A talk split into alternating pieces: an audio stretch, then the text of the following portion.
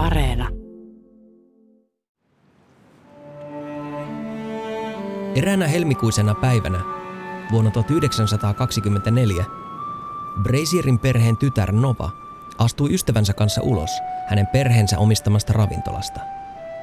Nova pysähtyi äkisti, sillä hän näki jotain, mitä hän ei ollut uskonut näkevänsä enää koskaan. Onko tuo koira todella Bobby, joka tassuttelee pääkadulla? Nova katsoi epäuskoisena kadulla. Ei voi olla. Se ei ole mahdollista. Koira näytti kovia kokeneelta. Se oli vain luuta ja nahkaa, ja sen turkki oli kauttaaltaan rähjäinen. Bobby, Nova kutsui kirppukasaa.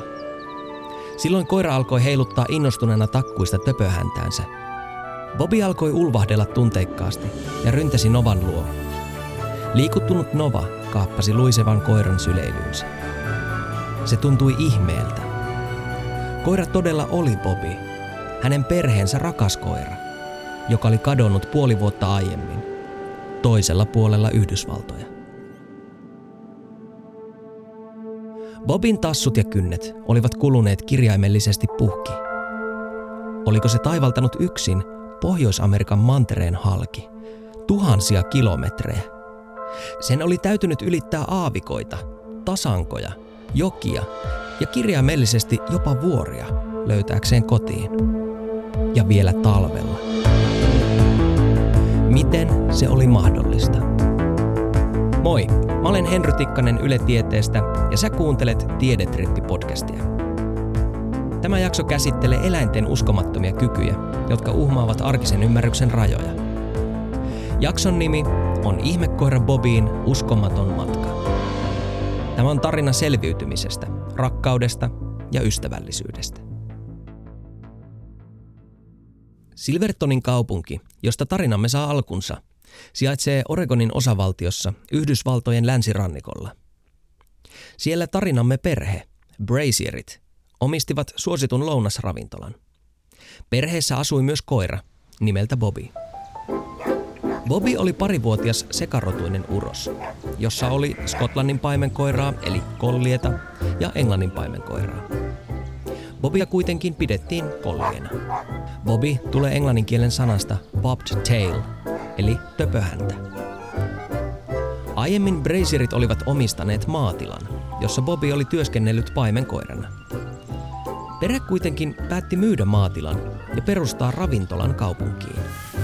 He ajattelivat, että Bobby olisi onnellisin maatilalla, joten he myivät koiran maatilan mukana uudelle omistajalle.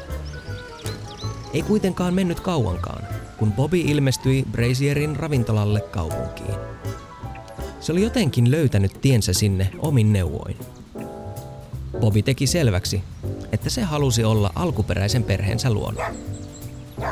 Niinpä Brazierit ostivat rakkaan koiransa takaisin kolminkertaisella hinnalla. Tuolloin elettiin voimakasta ja dynaamista modernismin vuosikymmentä, 1920-lukua. Se oli jats-aikaa, jonka kulttuuria leimasi iloisuus ja vallattomuus. Juuri tähän aikakauteen sijoittuu yhdysvaltalaisen kirjailijan F. Scott Fitzgeraldin kuuluisa romaani The Great Gatsby, suomennettuna Kultahattu. Vuoden 1923 kesän loppupuolella Brazierin perheen isä Frank ja äiti Elizabeth päättivät lähteä pitkälle lomamatkalle. Määränpää oli kaukana, lähes 4000 kilometriä Oregonista itään. Frank Brazier oli kotoisin Indianan osavaltiosta ja hänen sukulaisiaan asui siellä Walcottin pikkukaupungissa. Sinne he olivat matkalla. Myös Bobby pääsisi mukaan matkalle. Olivathan hän ja Frank erottamaton parivaljakko. Lentomatkustaminen oli vielä harvinaista, mutta autot olivat alkaneet jo yleistyä. Autoyhtiö Fordin T-mallin tuotanto oli alkanut vuonna 1908 ja se oli ensimmäinen auto, johon tavallisilla ihmisillä oli varaa. Menestyvällä ravintolayrittäjällä Frank Brazierillä oli kuitenkin dollareita laitettavaksi vähän hienompaan menopeliin. Hän ajoi tulipunaista Overland Red Bird-merkkistä autoa. Se oli suuri, avomallinen auto, jossa oli niin kutsuttu rättikatto, jonka saattoi halutessaan laskea kokonaan alas. Bobby koira matkusti rennosti takakonttiin köytettyjen laukkujen päällä. Matka Indianään taittui hitaasti, mutta varmasti ja ilman suurempia ongelmia. Brazierit köröttelivät halki Yhdysvaltojen yöpyön leirintäalueilla matkansa varrella. Saavuttuaan Walcottiin ja purettuaan laukut autosta, Frank Brazier päätti lähteä käymään huoltoasemalla. Kuten tavallista, Bobby koira lähti isäntänsä mukaan asioille. Kaksikko kaarsi huoltoaseman pihaan Frankin punaisella autolla. Huoltoaseman omistaja tuli juttelemaan. Bobikoira ei ollut kiinnostunut ihmisten jaaritteluista, joten hän hyppäsi autosta pihalle touhuamaan omia hommiaan, eli nuuhkimaan ja merkkailemaan paikkoja virtsalla, kuten koirat tykkäävät tehdä. Bobby kulki aina vapaana, joten hän saattoi liikkua pihalla mielensä mukaan. Täysin yllättäen. Huoltoaseman pihapiiristä syöksyi kolme vapaana olevaa koiraa Bobin kimppuun. Ja yhtä nopeasti kuin tilanne oli alkanut, oli se myös ohi. Viimeinen vilaus, jonka Frank näki koirastaan, oli se, kun Bobby juoksi henkensä edestä hyökkääjiä pakoon läheiseen metsään. Haukut vaimenivat ja loppuivat sitten kokonaan. Frank säikähti, mutta ei ollut erityisen huolissaan. Bobby tulisi kohta takaisin. Se tuli aina takaisin. Tällä kertaa koira ei kuitenkaan näkynyt eikä kuulunut. Frank päätti jäädä odottelemaan huoltoasemalle. Hän jutusteli muiden asiakkaiden kanssa ja aina välillä painoi autonsa tööttiä muutaman kerran. Se oli merkki, jonka Bobby tiesi hyvin. Se tarkoitti, että matka jatkuu. Frank odotti huoltoasemalla yli tunnin, mutta Bobia ei vieläkään näkynyt. Ehkä nokkela koira oli mennyt omia reittejään takaisin sukulaisten talolle. Frank ajoi takaisin talolle, mutta kukaan siellä ei ollut nähnyt vilaustakaan Bobista. Frank hyppäsi takaisin autoon ja palasi huoltoasemalle. Hän odotti siellä pihassa pimeän tuloon asti. Turhaan. Seuraavana päivänä Brazierit käynnistivät Bobin etsinnät. Frank ajoi läheiselle leirintäalueelle ja kyseli näköhavaintoja Bobista. Brazierit olivat yöpyneet sellaisissa paikoissa matkan varrella, joten ehkä eksynyt Bobby hakeutuisi sinne. Havaintoja koirasta ei kuitenkaan ollut. Brazierit soittelivat ympäri kyliä ja kyselivät, oliko kukaan nähnyt koiraa. He veivät katoamisilmoituksia julkisille paikoille ja maksoivat jopa mainoksen paikallislehteen. Frank ajeli autolla ympäri seutua, tähyllen ja kutsuen popia. Mutta koira oli kadonnut kuin maan nielemänä. Mitä Bobille oli tapahtunut? Bobi nuhki huoltoaseman pihalla innoissaan. Jylisevän hirviön päällä oli helppo matkustaa, mutta parasta oli kun pääsi nuuhkimaan. Hän piti silmällä isäntäänsä, joka oli lähellä. Vielä ei ollut kuulunut sitä kovaa ääntä, joka tarkoitti, että nyt mennään. Bobby nosteli jalkaansa ja merkkasi paikan ja toisenkin. Bobby was here. Mielenkiintoisia hajuja riitti analysoitavaksi. Täällä haisi myös toiset koirat. Juuri kun Bobby oli tutkimassa asiaa tarkemmin, jostain kuului nopeita tassun askelia ja vihaista haukuntaa. Bobby havahtui ja huomasi hurjien koirien lauman juoksevan häntä kohti rakennuksen takaa. Bobby tajusi olevansa tunkeilija toisten alueella, ja tilanne oli yksi vastaan monta. Pakoon. Mutta minne? Ei ole aikaa miettiä. Tuonne. Bobby pinkaisi vauhtiin ja juoksi kohti puita niin lujaa kuin tassuistaan pääsi. Vihamieliset koirat olivat jo aivan hänen kintereillään, leuat louskuen. Bobby säntäili pitkin metsää. Hän hyppi puun ronkojen yli ja teki nopeita harhautusliikkeitä, mutta mikään ei auttanut. Vainoajat yrittivät saartaa Bobin iskemällä sivustoista. Bobin sydän takoi adrenaliinista. Miksi takaajajat eivät luovuttaneet? Bobby ei uskaltanut katsoa taakseen. Hän rynni tiheiden pusikoiden läpi, ylitti puroja ja eteni syvemmälle metsään. Hetkittäin Bobby uskaltautui pysähtymään hetkeksi kuuntelemaan ja haistelemaan. Oli jatkettava eteenpäin. Lopulta pimeä laskeutui. Metsän äänet ja hajut olivat outoja. Bobby aisti, että jokin tarkkaili häntä etäältä. Bobby käpertyi rättiväsyneenä kerälle vanhan puun juurakkoon, yrittäen pysyä valppaana. Vaara saattaisi tulla mistä suunnasta tahansa, minä hetkenä hyvänsä. Mutta sitten uni saapui.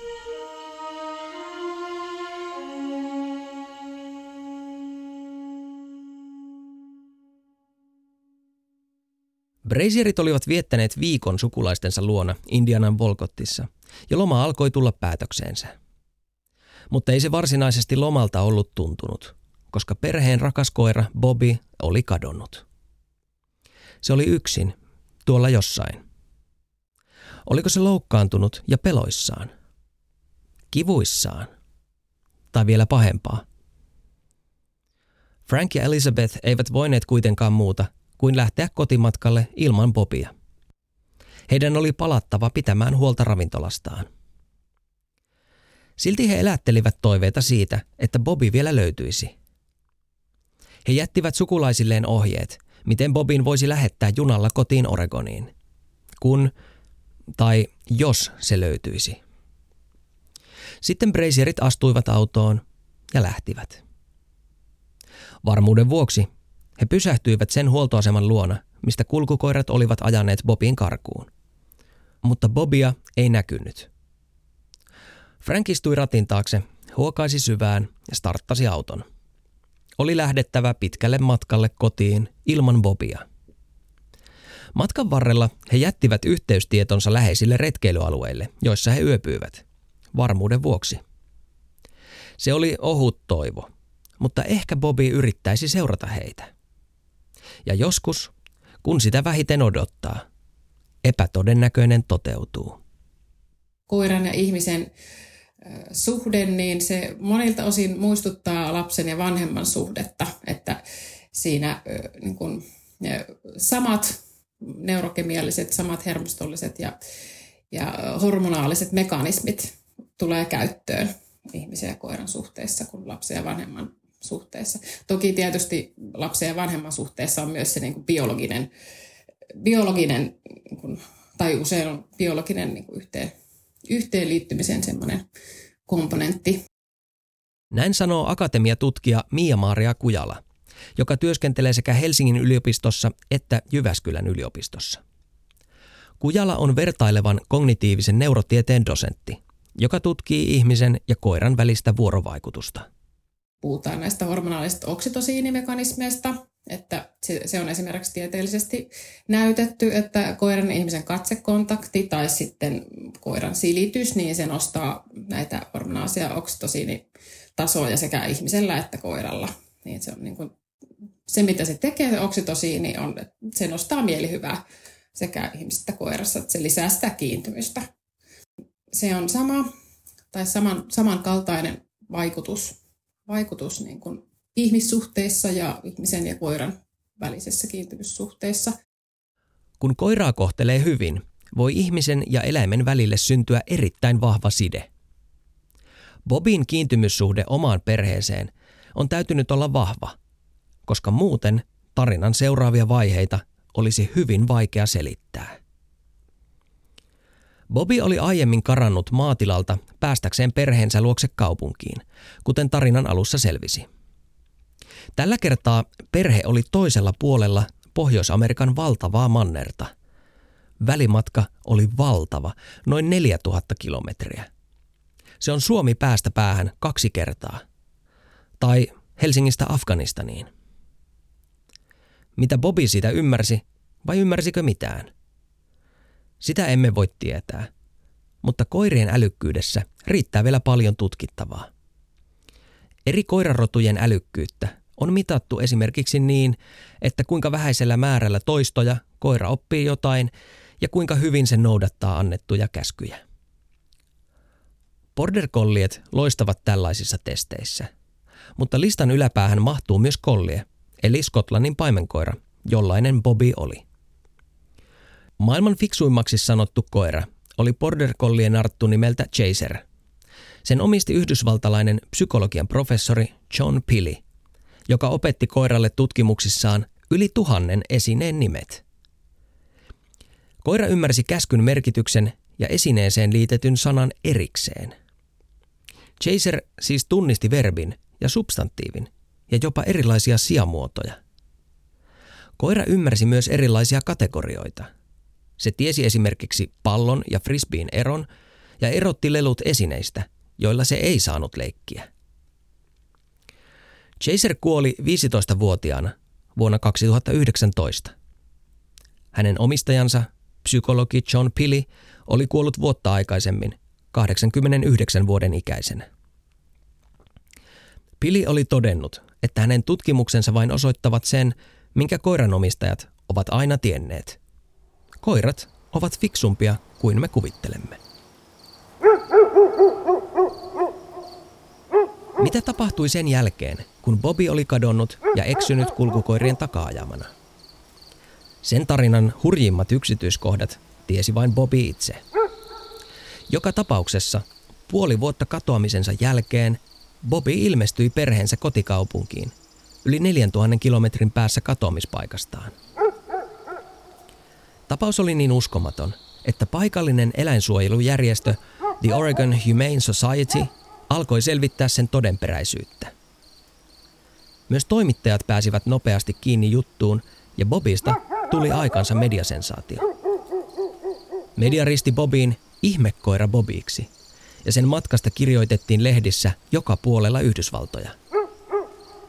Julkisuus auttoi lopulta selvittämään Bobin liikkeitä, koska Brazierin perheelle alkoi tulla kirjeitä ympäri Yhdysvaltoja. Ensimmäinen havainto Bobista oli Indianapoliksesta, joka on Indianan osavaltion pääkaupunki. Se on noin 130 kilometrin päässä Walcottin kaupungista, jossa Brazierit lomailivat.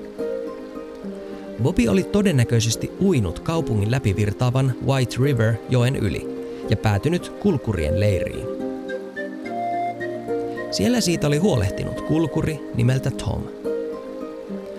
Bobby oli levännyt leirissä muutaman päivän, kunnes se oli lähtenyt jatkamaan matkaa kohti länttä. Myös seuraava havainto tuli Indianasta. Kirjekuoressa tuli mukana sanomalehdestä leikattu kuva Bobista. Liitteenä oleva kuva ilmestyi Indianapolis-lehdessä äskettäin, ja mietin, olenko tutustunut Bobiin viime kesänä Tippecanoe-joen varrella. Istuin puun alla eräänä kesäpäivänä, kun kuulin roiskeen ääniä joelta päin ja näin kolliekoiran juoksevan mäkeä kohti. Se näytti etsivän isäntänsä. Bobby oli kohdannut Tippecanoe-joella ystävällisen henkilön, jonka luokse se palasi uudelleen ja uudelleen muutaman päivän ajan hakemaan ruokaa ja suojaa. Sitten eräänä aamuna se oli hävinnyt. Bobin oli täytynyt kulkea Indianasta länteen Illinoin osavaltion ja suuren Mississippi-joen yli, koska seuraava havainto tuli Vintonin pikkukaupungista Ajovan osavaltiosta. Siellä Pattonin perheen isä oli painanut auton tööttiä, jolloin tuntematon kollie oli juossut jostain auton luokse ja hypännyt kyytiin. Koira ei suostunut lähtemään kyydistä pois, joten Patton vei koiran kotiinsa. Siellä koira oli käynyt tutkimassa talon läpikotaisin kuin etsien jotain. Pattonien perhe tarjosi Bobille ruokaa ja koira nukkui talossa. Mutta aamulla Bobby oli lähtenyt matkoihinsa. Bobby oli aloittanut matkansa syyskuussa 1923. Marraskuussa se saapui Des Moinesin kaupunkiin Ajovassa, noin 700 kilometriä länteen lähtöpisteestä.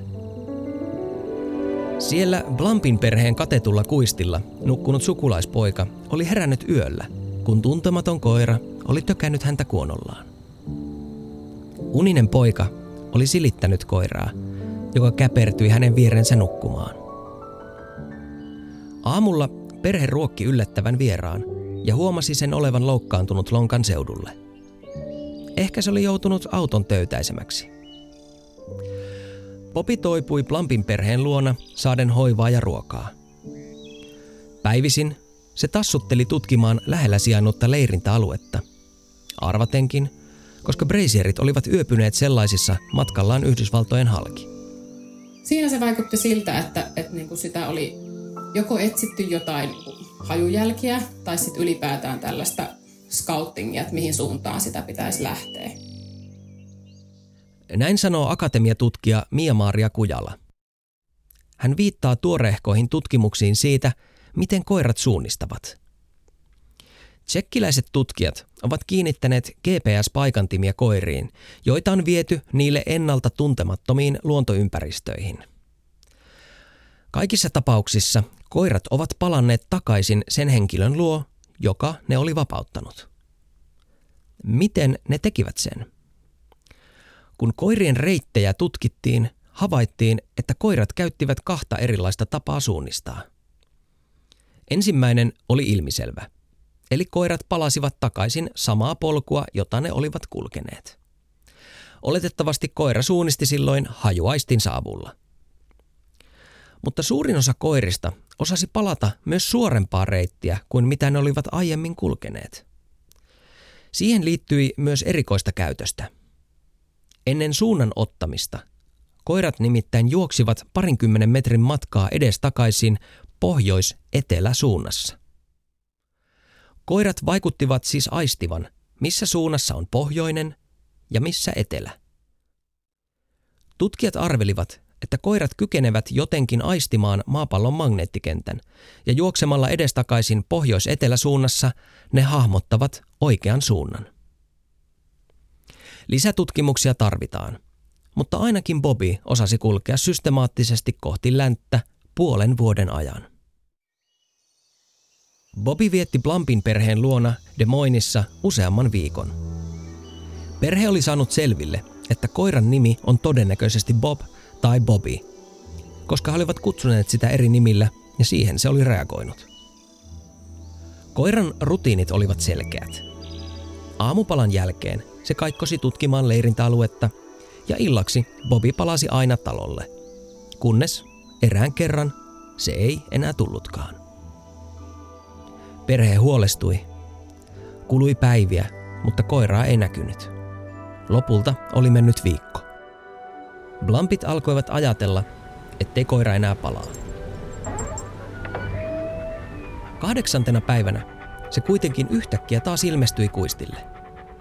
Kaulassaan sillä oli kaulapanta, josta roikkui poikkipurtu hihna. Joku oli selvästi yrittänyt vangita Popiin. Kaappaajaltaan painut koira vaikutti luottavan Blampeihin, koska se jäi vielä perheen luokse marraskuun loppupuolelle asti – sattumalta juuri kiitospäivään asti. Sen jälkeen Bobby lähti, eikä enää palannut. Joulukuun kuudentena päivänä Bobby saapui Denverin kaupunkiin Coloradoon. Bobin on täytynyt kulkea sinne hirmuisella tahdilla, koska välimatka kaupunkien välillä on tuhat kilometriä. Ehkä oleskelu Blampien luona oli palauttanut sen energiat, tai ehkä se oli saanut kyydin, josta kukaan ei tiedä mitään. Joka tapauksessa joulukuun kuudentena päivänä Bobby oli ilmestynyt denveriläisen Abbyin perheen kotiin. Sattumalta oli käynyt niin, että perheen 14-vuotias kolliekoira oli menehtynyt vain vähän aiemmin, joten tämän nuoren kollien yllättävä saapuminen oli perheelle suuri ilo. Koira oli kiltti ja säyseä. Abbyin perhe ruokki koiran ja toivoi, että se jäisi heidän luokseen.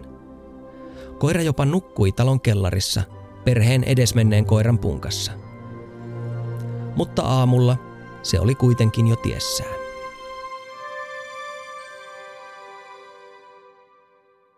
Miten Bobby kykeni taivaltamaan niin käsittämättömän pitkän matkan? Sudet tunnetaan erittäin sitkeinä ja väsymättöminä vaeltajina. Niin sanotusti normipäivänä ne kulkevat helposti kymmeniä kilometrejä tarvittaessa paljon enemmän. Bobby ei kuitenkaan ollut susi, vaan paimennukseen jalostettu keskikokoinen koira. Vuoden 1923 kahden ensimmäisen kuukauden aikana se kuitenkin teki jotain uskomatonta. Se ylitti kalliovuoret kylmimmän talven aikana. Akatemiatutkija Mia-Maaria Kujalalla on ollut itsellään kolme kollieta – ainut lähtökohta on se, että se pystyy paimentamaan lammaslaumaa siellä niin kuin juoksemaan sitä ympäri semmoisella niin kuin energiatehokkaalla tavalla niin kuin pitkiä aikoja ympäri vuorokautta. Niin että, että jos joku pystyy tällaiseen, niin just nimenomaan tällainen koira pystyy tähän niin kuin kokonaisuudessaan.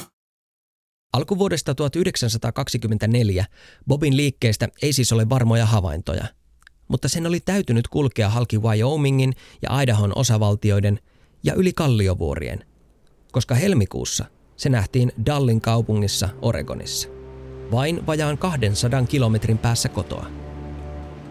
Koira oli enää vain luuta ja nahkaa, mutta silti se jatkoi sinnikkäästi matkaa. 70 kilometriä Silvertonista pohjoiseen, Portlandin kaupungissa, sen voimat kuitenkin loppuivat. Viimeisillä voimillaan Bobby oli raahustanut talolle, jossa asui vanhempi nainen nimeltä Mary Elizabeth Smith. Roa Smith näki laihan koiran, jonka tassut olivat pahasti vaurioituneet ja joka oli yltäpäältä liassa ja takuissa – hän otti koiran sisään ja tarjosi sille vettä. Koira joi hieman, mutta ruokaa se ei enää jaksanut syödä. Koira nukahti siltä seisomalta niin syvään uneen, että se oli täysin liikkumatta useiden tuntien ajan. Koiran nukkuessa Rouva Smith valmisti hauteen ja ryhtyi pesemään ja hoitamaan sen verisiä tassuja. Tassujen anturat olivat pahoin kuluneet joten Rouva Smith voiteli niihin suojaksi parafiinivahaa. Bobby viihtyi Rouva Smithin luona seuraavaan päivään. Se oli saanut kerättyä hieman energiaa viimeiseen puserrukseen. Vanha Rouva Smith arveli, että koira oli tärkeällä matkalla jonnekin, koska Bobby meni istumaan oven luo ja pyysi päästä ulos. Kun Rouva Smith avasi oven, koira lähti päättäväisesti eteenpäin kohti etelää. Rowe Smith katseli hetken uuden ystävänsä perään ja toivotti sille mielessään hyvää matkaa. Miten Bobby onnistui kulkemaan tuhansien kilometrien matkan löytäen oikean paikkaan? Bobin havaittiin myöhemmin käyneen monilla niillä huoltoasemilla ja leirintäalueilla, missä Brazierit olivat pysähtyneet. Tekikö se sen kuononsa avulla – Koira haistaa tuhansia kertoja paremmin kuin ihminen. Meidän ihmisten on vaikea ymmärtää koiran kuonon tehoa. Kärjistäen voidaan sanoa, että koiran hajumaailma vastaa näkevien ihmisten näkömaailmaa. Hajuaisti on koiran tärkein aisti. Se on niin tarkka, että koira voi haistaa jopa syövän.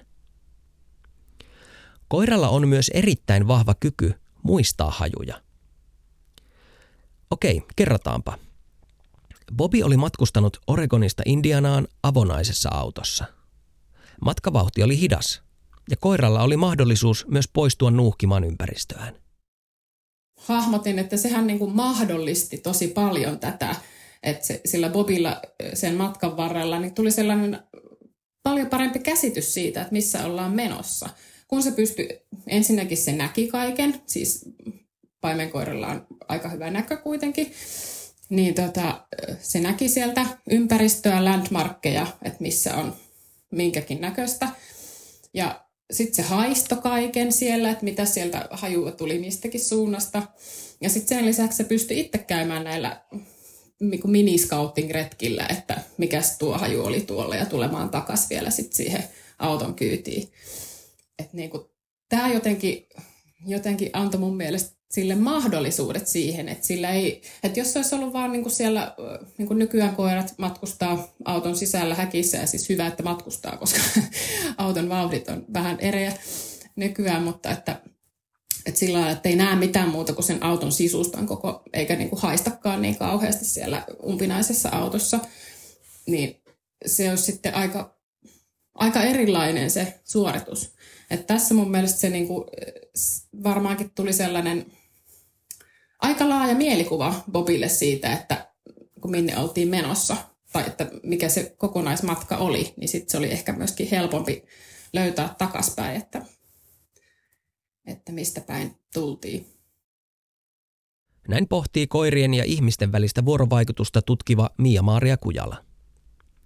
Tietenkään Bobby ei kyennyt haistamaan määränpäätään tuhansien kilometrien päästä, mutta todennäköisesti se kykeni haistamaan hajuja, jotka olivat sille tuttuja tulomatkan varrelta ja jotka se oli tallentanut hajumuistiin. Tutkimusten mukaan koira kykenee ketjuttamaan asioita. Esimerkiksi niin, että jos isäntä tai emäntä tekee noin, niin se tarkoittaa sitä, että kohta mennään lenkille. Mä ajattelin tätä ne Bobin matkaa myös sen ketjutuksen näkökulmasta, että siinä niin ne kaikki haju, hajukartat ja myös näkökartat, että, niin että siitäkin on tullut sellainen semmoinen niin kuin muistiketju, että missä järjestyksessä ollaan menty, mitä hajuja oli ensin ja mitä hajuja sitten, että, että sit sitä on purettu niin kuin mahdollisesti sit sieltä niin kuin loppupäästä sitä ketjua, että sitten ne tulee eri järjestyksessä. Koirien aistit ovat monella tapaa hyvin erilaiset kuin meillä ihmisillä. Meidän on hankala ymmärtää koiran kykyä esimerkiksi suunnistamiseen, koska peilaamme sitä omien aistiemme kautta. Bobby kykeni kulkemaan puolen vuoden ajan päättäväisesti kohti kotiaan. Se ei unohtanut sitä. Oliko se päämäärä tietoista? Ajatteliko Bobby kotiaan joka päivä? Punoiko se suunnitelmia päästäkseen sinne? Akatemiatutkija Mia-Maria Kujala. Mä näen tässä ihan vaan sen, sen niin kuin, Bobin sisäisen motivaation siitä, että kysymys siitä, että miksi, miksi se teki tällaisen valtavan matkan. Jos, niin kuin, jos, jos ymmärretään jollain lailla, että miten, niin miksi. Et mä näin siellä, siellä niin kuin sen, ei niinkään sitä, että, että päämääränä on kirkkaana mielessä, vaan sellainen niin kuin biologinen driving force sillä, sillä koiralla, että, että se, niin kuin se motivaatio siihen, että haluan olla taas oman perheeni luona, niin että se, se niin kuin menee läpi siitä kaikesta. Niin Bobilla oli varmasti siellä tosi hyvä olla ja oli, oli niin kuin muodostanut kiintymyssuhteet perheen lapsiin ja sitten näihin perheen aikuisiin. Et siellä oli semmoiset voimakkaat, voimakkaat niin kuin kiintymyssuhteet taustalla. Niin mä näin siitä sen motivaation vaan. Että se ei, ei välttämättä mennyt niinkään, että, just, että, että se olisi millään tavalla suunnitellut sitä, vaan se oli vaan ikään kuin sellainen sisäinen pakko ja semmoinen tunne, että vaikka siellä välillä oli niitä muitakin mukavia perheitä, jotka sitten hoiti ja sinne olisi voinut jäädä asustamaan, mutta se oli siitä huolimatta se, se niin kuin oma rakas perhe oli siellä semmoisena niin kuin, sisäisenä pakkona, että sitä, sitä kohti mentiin kaikista näistä vaikeuksista huolimatta. Helmikuisena päivänä vuonna 1924 Brazierin perhe koki yllätyksen – jollaista he eivät ikimaailmassa olisi uskaltaneet odottaa. Bobby saapui kotiin. Tervehdittyään perheen tytärtä Novaa, se oli juossut Brazierin perheen ravintolalle tervehtimään Novan siskoa Leonaa ja perheen äitiä Elisabethia. Sitten Bobby ryntäsi vinkuen rakennuksen yläkertaan. Elisabeth riensi perässä ja avasi oven huoneeseen, jossa Frank oli nukkumassa päiväunia. Bobby hyppäsi sänkyyn Frankin päälle, kulvahdellen kuin itkien onnesta. Frank ei ollut uskoa silmiään ja liikuttui jälleen näkemisestä syvästi. Erottamaton kaksikko vietti loppupäivän nukkuen vierekkäin sängyssä. Ja myöhemmin illalla Bobille tarjoiltiin kunnon pihvi. Tämä on niin tämmöinen ihana tarina, mitä ihmiset rakastaa, tämmöinen selviytymistarina.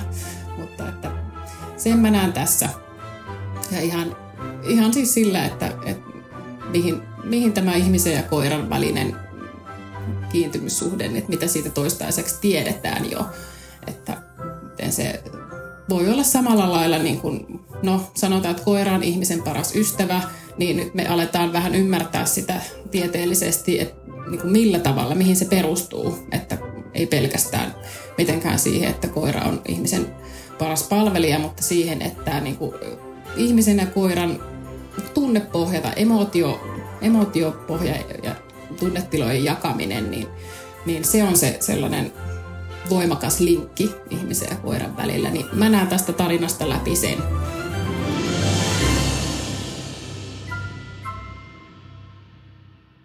Brazierit tietysti tunnistivat oman koiransa, mutta varmana todistusaineistona olivat vanhat vammat, jotka Bobby oli saanut paimenkoirana maatilalla.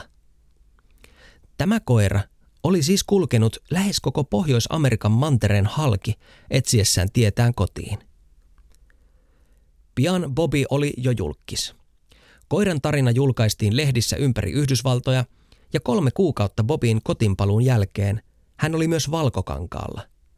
Netistä löytyy yhä mykkäelokuva The Call of the West, eli Lännen kutsu, jossa Bobby esiintyy itse pääosassa. Elokuvassa kuvataan Bobin matkan varrella mahdollisesti sattuneita seikkailuja. Tietenkin vain Bobby itse tiesi todelliset yksityiskohdat. Bobille myönnettiin symbolisena eleenä Silvertonin kaupungin avaimet ja siitä tuli paikallisylpeys.